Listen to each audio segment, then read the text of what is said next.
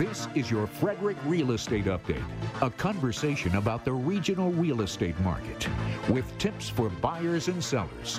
Your hosts, REMAX Results Darren Ahern and Presidential Bank Mortgages Terry Kernan. Hey, folks, welcome back to your Frederick Real Estate Update. I am Darren Ahern with REMAX Results, coming to you with 20 years plus experience in the Maryland and PA region, Southern PA. I had people, I just had somebody ask me, how far up in PA do you go? I was at an event last night, and I told them uh, Har- Harrisburg's out of my league, Carlisle, all that, but Southern Maryland, all the way wrapping around to Waynesboro, and um, Breezewood's kind of on the edge, but I can do it because I do go to Western Maryland. I just had a house out there we're going to talk about. So, and I have also with me the man who I didn't forget about, sitting right here, the wingman from Presidential Bank Mortgage with all the money, Mister. Terry Kernan. There it is. All right. Good to see you guys. Thanks for tuning in each and every week if you're brand new. Um, I'm on the Facebook part. We do all the hashtagging and everything. You can go on WFMD.com. Go in the drop down uh, on there on your Frederick Real Estate Update. And you can listen to 307 past programs because today is 308.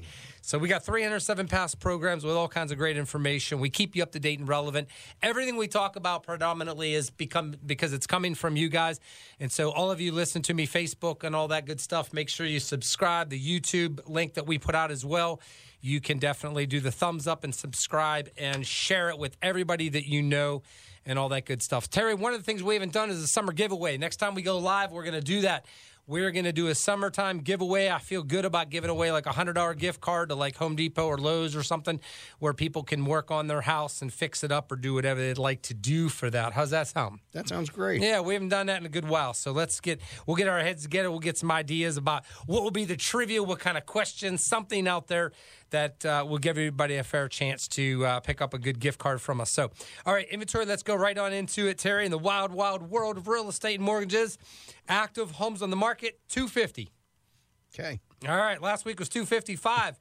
I was so, say it's going down. Going down again. Here we go. It's going on down. Buyer demand is way up. That's why. Resales 136. Um, 36 days is the average on the market. So we went up a little bit in that regard. So um, this is this is just black and white, Terry. I tell sellers I'm getting ready to go on the appointment this week. I think I got one, and I already told the guy. I said, "Look, um, you either sell in five or ten days, or you're on the market for a long time, and you're going to take a lot less later, and you're going to be really mad at everybody, including your dog and cat, which has nothing to do with selling your house, but you're going to think so." So, 104 single-family homes. The average price of these is 632. New construction, 114 brand new builds out there and so that's lagging quite a bit. Um, it'll be interesting to see coming into 2024 if we see that kind of go up or not. Coming soon, 60. So, So that's a good number. yeah, it's better than 40, but 60 coming soon, pending on a contract, 546, 173 brand new builds on a contract, 368 resales with an average time of those of 19 days in the market. 507 is the average sale price of those. So we still see a little over a $100,000 difference between a resale single family home versus a brand new build. Sold the last 30 days, 328. Um, 279 of those were resales with an average days of 16 on the market. Um, and then we're seeing a new uh, new home price sales. The new ones um, we have were 279. Um, and then uh, 16 days uh, was that. Um, new sales, new sales, that's way out there, hundreds of days. People ask me all the time, they're like, Darren, how long does it take to build a brand new house and why is that to sell it and all that? And I said, no, they're spec homes. They don't put time on the market. That that- That's a fictitious number. The bottom line is it's still taking about seven months. The last one I just did took about six. So we look at about seven months for a brand new build just to be on the safe side. And if it's custom, if it's completely custom, it's it's definitely a year. Yeah, it's one year because of the permitting takes longer than the spec homes, and there's more changes usually in, involved, and there's just a lot more involved, and it can take definitely longer, especially when somebody's literally saying, "Hey, I want to have this kind of floor I found online. I want my builder to put that in." You can't do that with spec homes, but you can do it with, um, you know, a custom home. But you are going to pay a lot more money. You're gonna you're gonna pay at least 20 30 dollars or more a square foot out of the gate, if not 40 uh, in general. So list of sold price ratios 100.7. So values are completely hanging on tight. And that's the data I was going to get into, Terry, real fast. I want to give some data things that are just fantastic because we're number geeks over here, right? U.S. home sales in April, 65% of all homes across the United States was on the market less than one month. Frederick County, we're actually a little higher. We were at 71%. So, average time on the market for us, about 29. We're up to about 34, 35. Um, and the average time in the United States was about 40 days. So we are in a better than average across the United States area to live in and sell. And that's simply because we're close to DC and we are extremely isolated with um, job growth, job loss, you name it. We're in a great area, beautiful area. And um, so we always, we always, Frederick County and Montgomery County and the surrounding areas always seem to come in a little bit better with every number than the national across the entire board average. Would you agree? Yes. You see that? Oh, yes. Yeah. So that's something that that's really neat to see that difference of that. So from one year ago, we were at 17 days. Maryland home sales. Now this is the state of Maryland. We were down 27.4 percent from a year ago. That's volume. That's quite. Is that a bit. month over month? Is that taking a look Yeah. at April sales Yep. compared to April sales last year? We're down Yeah. 27%. Yep, that's how many Okay. homes, 27.4%. But the average price, this is the big thing, is Terry, we were seeing 10 to 15% price appreciation for the last two, three years, all during COVID and everything like that. And this year, right now, we are at 1.2% for the state of Maryland. I believe that that number's got to go up from what I'm seeing out there with all the uh, escalation clauses back, waiving Yep. appraisals back. Um, it it is back to where we were, you know, a year ago at this time. Yeah, they're predicting we'll be up about five or six percent in our area here. That's kind of what I thought. If we if if we're up five to six percent with growth prices of homes for 2023 in our area, lights out. That's all I can say. With everything going on in the world, and the economy, and this and that, and everything else, I will take it because that's basically the average right now. Um, so seeing those 10 and 15 percent, 20 percent appreciations per year, man, oh man. But I'm surprised, to be honest with you, I'm surprised we're there's a good chance we will not see negative numbers. Now, somebody may say, well, if I have a million dollar home in Frederick County, why does it feel like I'm having to sell it? Price, yeah, a million dollars and above, you're probably going to see flat or a loss of value over if you sold a year or two ago or whatever. That's probably true. You know, depending on what updates you've done in the home, and there's a lot to it, and I'll be glad to help you with that. But in general, I just tell sellers just be glad you're not losing your shirt. This is not 2008, 9, and 10. That's what you need to be really excited about right now. Absolutely. Yeah, Absolutely. Frederick um, County sales in April, 77% homes on market less than 30 days ahead, and days on market 29, down slightly from a year ago. 52 was the highest days on market average median we had gotten to. And so buyer demand is still winning the game of supply and demand right now. So rent versus buy. Oh, we had, a, I had, I put a post out on my thing yesterday about rental versus buying. Terry, it stirred the pot up. We got some serious amount of inquiries and activity. Um, I was starting to get nervous. I thought I was going to have a, I thought I was going to have a Facebook brawl, man, on my site with everybody interjecting because there are those that are, you know, uh, hardcore. It's not always, you know, it's not always buying, buying, buying. Sometimes renting is a good thing. Yeah, there's cases of it. I would say probably, I don't know, 10, 20% of the time. Yeah, you have no business buying a house or something. You should probably rent. But I look at the pros and cons with everybody. But all in all, this is what this is what is this is numbers that you can't make up. Median asking rent in Frederick County was $1,732 a month or $354 a month, which is 25.7% higher than at the same time in 2019 pre pandemic stuff. The average rent is going up. Take how, what percentage of rent do you think's going up? How much do you think rent's going up? Um, well, I know there are rent controls and so forth that you have to abide by. You can't go in and double somebody's rent, but I'd say that they're being pushed to the maximum, which I think is probably around eight percent. That's it. Seven to eight percent. So how, here's how the was thing. that? I, that, You're right I, I didn't money. even know that that question was coming. Yep, yep. It was higher before pre-pandemic till now, it's averaging about 12, 13, but about eight. But here's the thing, though: eight to 13, 12 percent rent every year going up. And if you're paying seventeen hundred and thirty-two dollars a month average, you're going to be paying two thousand a month for rent in no time. Which a lot of four-bedroom places in our area are getting to be above two thousand dollars a month rent. Um, if you're in downtown Frederick, lights out, two thousand dollar a month rent, so like a one-bedroom, six hundred square feet, if you will. And so the whole thing is this: ninety percent of the time, it's better for the average person to buy than to rent that's just something that I've read and learned. Either way, here's the thing someone said this is what somebody pushed back on me with. Ready? I asked a person, I said, well, if you're paying rent, you're paying a mortgage. And I said, what? They were all upset about the fact that we have 7% interest rates or six and a half or whatever. And I said, well, what do you think your rent, what do you think percent that rent is? Oh, they looked at me weird and I said, it's 100%. and they right. were like, what? And so, yeah, on my Facebook thing, you can see it. People are flipping out. No, it's 100%. Like the landlord is getting 100% of your money. And then you don't have a tax deduction, a write off, and those things. You lose control. This is the thing we're running. You lose control of how much, how you want to live in the home. You can't even paint the place the way you want, for God's sakes, in most cases. You never get anything back. 100% of it goes up the chimney every month, burning up. Your net worth is much less than owning by about 10 times. Those are Google statistics or Ask Siri. And if you purchase very little down, you only need 0 to 3%. Plus, there's grant money we talked about. And it's usually less than you think to get into a home. You have control over how you want to live. You got tax deductions, changes of values are going up. Terry, we've shown it. When was the last? We did the numbers on our program probably two months ago. When was the last time we saw values go down in real estate? When was that?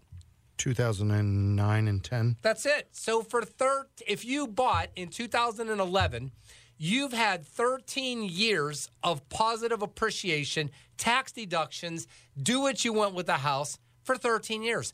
Tell me how that's a bad thing. Just anybody, seriously, tell me how that's bad. It's not bad.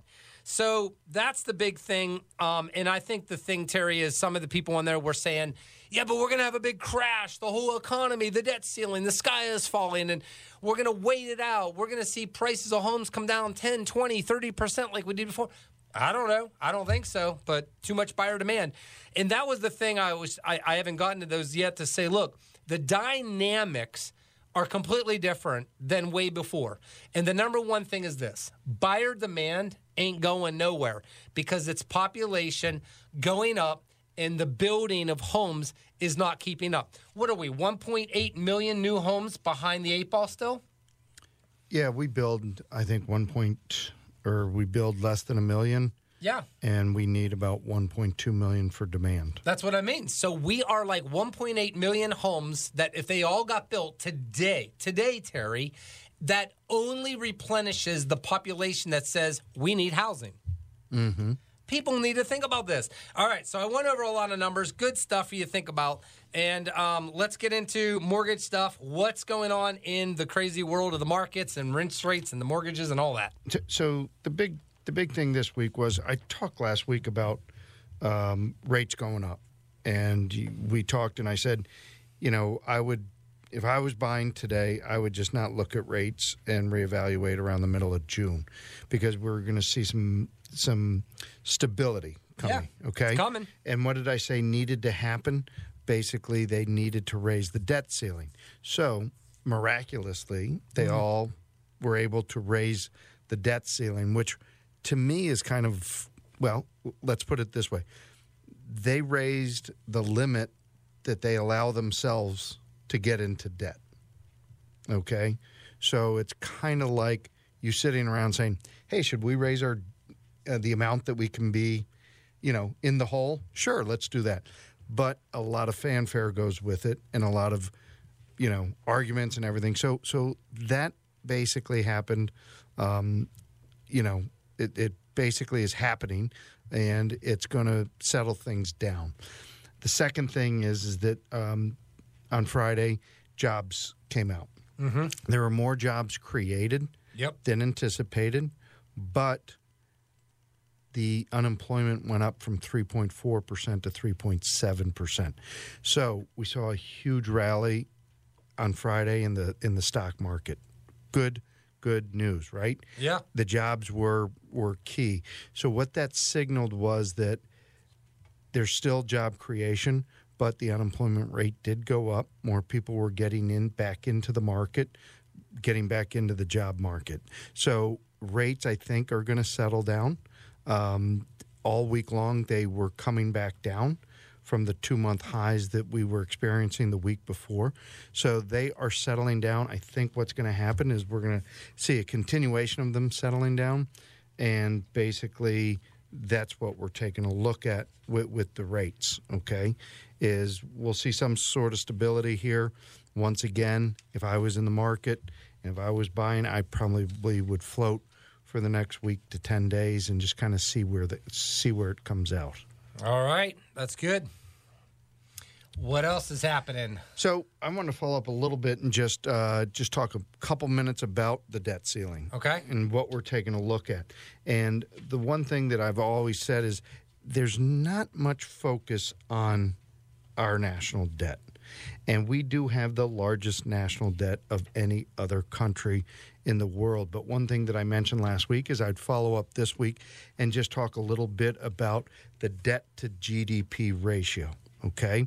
And I'm going to try to explain this really fast. I know we got some other things to talk about, but the debt to GDP ratio, it's an economics. Um, uh, it's a it's a metric that they use, and what that does is it compares the country's debt to its gross domestic product.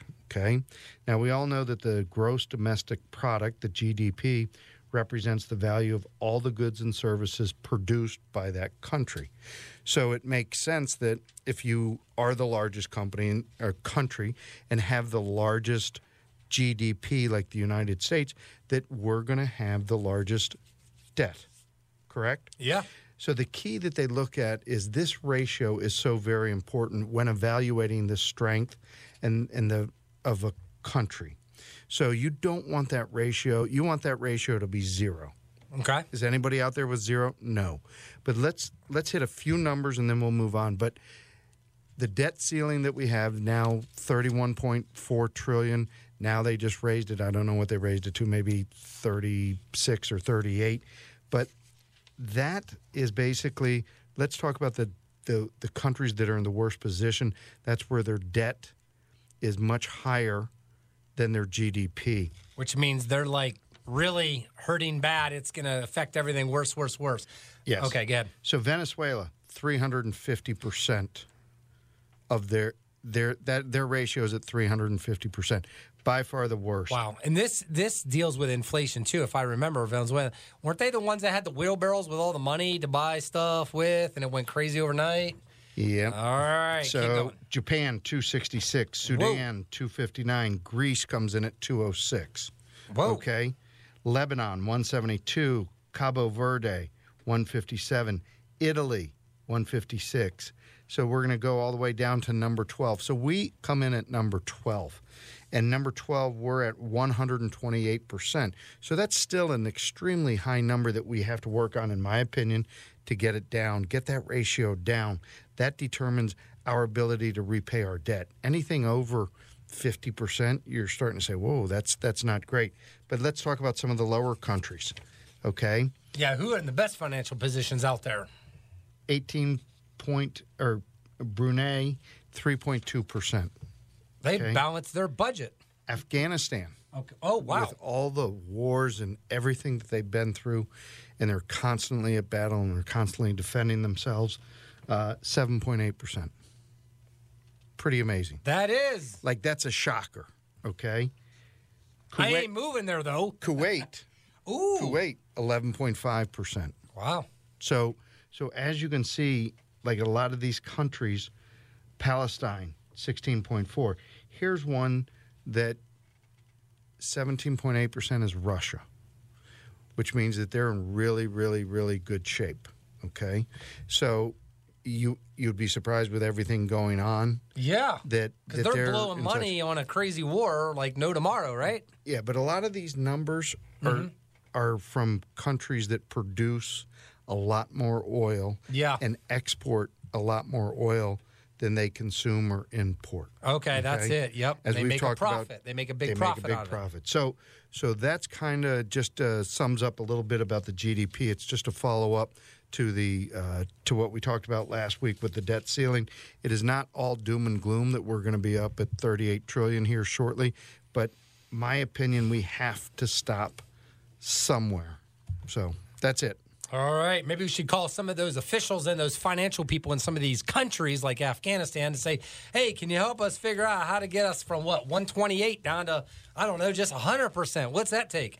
No, we got we we're going to figure this out, I'm sure. You no doubt about it. All right, life on the streets, Terry. Here we go. Um oh, just had an appraisal issue. A listed house for sale, Terry. We had in the market for like 3 days, 4 days, got like 8 or 10 showings which isn't bad at all. And bingo, got an offer. Guess what that offer was? Without any other multiple offers, they went 10,000 higher, no inspections. I was able to negotiate, twist their arms, and get them to do what the sellers were wanting. Okay, we went 10 they went 10,000 higher. Everybody's good. Everybody's happy with it until the appraisal. So, what percentage of appraisals do you think are happening right now in our market we're at? That we're seeing them come in low. Yeah. See a little pushback. We, yeah, we're starting to see a little bit of pushback. It's Mm-hmm. not tremendous. I think it's less than probably 20%. Yeah, a little bit. 19. you are way too Um, man, good at I this am game. really good. It was at 17. We're I at did 19%. not see that answer either. I know you didn't. 19. So one out of five homes. Not crazy bad, but it's And that's about what no, we're seeing. It's prayerfully we won't get it higher. But the whole thing was this. Here's the deal. It was six thousand dollar difference. But what's the sales price? We were at two. It was only one point seven percent difference in sale price. Okay. wait a second, that's not, but really, is that worth fighting over? Are you serious? And of course, you have to understand, Terry, as you know, we as agents cannot call up the appraiser and yell and scream and rant and say, Have you lost your mind? 1.7. If the market's going up still, that's going to be absorbed in three seconds. By the time you finish it, it's going to be fine. Or what? So here's the deal. We were able to go back and with the, and as you know, with the loans, they the buy, buyer can only get so much financing towards that purchase price. They were already getting no closing help, and they were already putting down a conventional loan an amount, or I'm sorry, it was an FHA, in fact. And so we split the difference. We came to an agreement where the buyer was like, "No, we're not coming up with an extra six thousand dollars of settlement." But I went back to the agent and I said, "Well, but my seller doesn't want to come down at all. They're like, hey, we'll put this back on the market. And they were willing to come up with three. So the seller came down three thousand in price. Buyer's going to bring three thousand dollars extra to settlement because they'll have it by then. And guess what? Everybody's happy. So this buyer did not want to lose this house because obviously the market inventory it was perfect shape, really good, and it's in a great area and the whole nine yards. So makes sense. So that's what I was able to do negotiating to be able to help the um, seller and all that. So, but we are still seeing more of this. I've talked to other colleagues, and there's no doubt about it. We're starting to see. Uh, I heard one where the buyers, they, the seller was like, "Hey." Buyer walked away. They put it back into the market, and guess what happened? The house is still for sale, and now the buyer, the seller's going, "Huh? Maybe I should have negotiated some with that buyer." Well, yeah. So this, I know everybody says, "Well, it sounds like it's a full blown seller's market, so they can get whatever they want." Mm, not always. My guys were smart enough to realize this buyer's coming in with no inspection that's going to be worth a repair bill of some sort or whatever, maybe, and no closing costs. Absolutely. Let's play fair. Let's do this and get this done. Plus, not to mention carrying costs. They would have had to have their home on the market. You may not settle for one more month. Well, what's your mortgage payment a month? Why would you fight over, like, no. So we looked at everything and it made good sense, and everybody's going to walk away happy. But the thing is, Terry, not everybody does walk away happy when it comes time to some of this kind of stuff like that. So here's the big question people want to know about, though. Well, the seller said, Can we get a second appraisal? So let's talk about FHA flip rules the 90 day rule, 120 day, 180 day. No matter what, what happens? They have to get a second appraisal done. So was this a flip? It was a flip. So this is the dynamics about it. So I I didn't know I knew the 90 day rule. So the lender was cool. The lender for the buyer said, ah, it has to be done. Normally, the who pays for it? The seller pays for it, right? Yes. Well, nope, we don't want to do that. So the lender said, no problem. I'll deal with it. We'll get this second appraisal done. Now, when that comes back, the thing I learned was the 5%. So if that appraisal comes back 5% or more or less, now that first appraisal, what happens to that? Can that be used? So I've got to brush up on the rules on that. But I think that they look at the second appraisal if it comes in 5% less. They do. And now that takes precedence over the first. So that becomes a little iffy. So we have enough data. We don't think that's going to happen. But it was one of those conversations I had to have and say, hey, look, I'm tight. We listed this house at 275. Appraisal came in at 279. So the buyer's uh, lender even called me and said, Holy cow, you really know your numbers. Like, that's crazy that you are within a percent or whatever off. So, anyways, those rules, that's something that I think a lot of people, if it's not a flip property, if it's this, if it's an FHA loan, if it's VA, if it's USDA, if it's conventional, there is so much involved. And this is why what you do, lenders, is so important for us to know, but for the public to know, because this buyer had to go back to their lender, of course, and learn here's how this all works. And I had to educate my seller on here the rules of the game. Let's get this all done. So that was the first big thing that happened. The second one, we got one minute left, Terry. Did a home inspection. Oh, there's a lot of stuff involved. Cheapest home on the market out there in the area for what it is over. It was like three and a half acres of land, 17, 1800 square feet home, the holding yards in a good area out. I did go out to Western Maryland, help these guys, but we got out of it. And there was just too much to deal with and to do. And so we'll talk about how to, to deal with our next programs. How do you deal with it? Everybody always wants to know, Terry, oh, am I going to get my deposit back? Like, what about this? What about that? And so that was uh, this was a tough one though. There was a lot involved. It was a spring-fed water system. I think I talked about before, Okay. and all kinds of very difficult things to work through. And um, we're going to find them another house. And at the end of the day, I told them, you're going to be paying a lot more if that's okay. Here we go. So, all right, folks, we're going to have a great weekend out there. Take care. Thanks for tuning in. We are always here for you, and our information's coming up. We'll be able to help you out. Take care. Happy selling and buying on your Frederick Real Estate Update.